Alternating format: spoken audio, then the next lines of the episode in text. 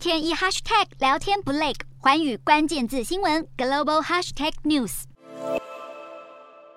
长发女子走在只有五公分宽的道路分隔护栏上，下方积水已经深及腰部，看得围观群众捏了把冷汗。再来看另一个惊险场景，水势像瀑布顺着楼梯灌进地下一楼的超市。河南洛阳最近下起暴雨，二十七号甚至在一个小时内降下一百毫米雨量，当局因此发布最高级别红色警报。极端天气祸及全球，中国也处于水深火热之中。福建省福州市一连四天发出高温预警，广东省更夸张，有民众实测地表直接标出七十多度高温，已经能就地煎蛋。最苦的莫过于在热辣之下做工的人。广州气象局预计这轮高温将持续三周以上，是七十多年来中国南方城市持续时间最长的一波热浪。而动辄四十多度的高温，更加速新疆山脉的冰川融化，造成山洪。泥石流等灾情，中国七月步入炙烤模式，用电大省浙江再传多家高耗能工厂被要求降载，是否再一次拉闸限电？中国官员倒是保证不会让事态重演。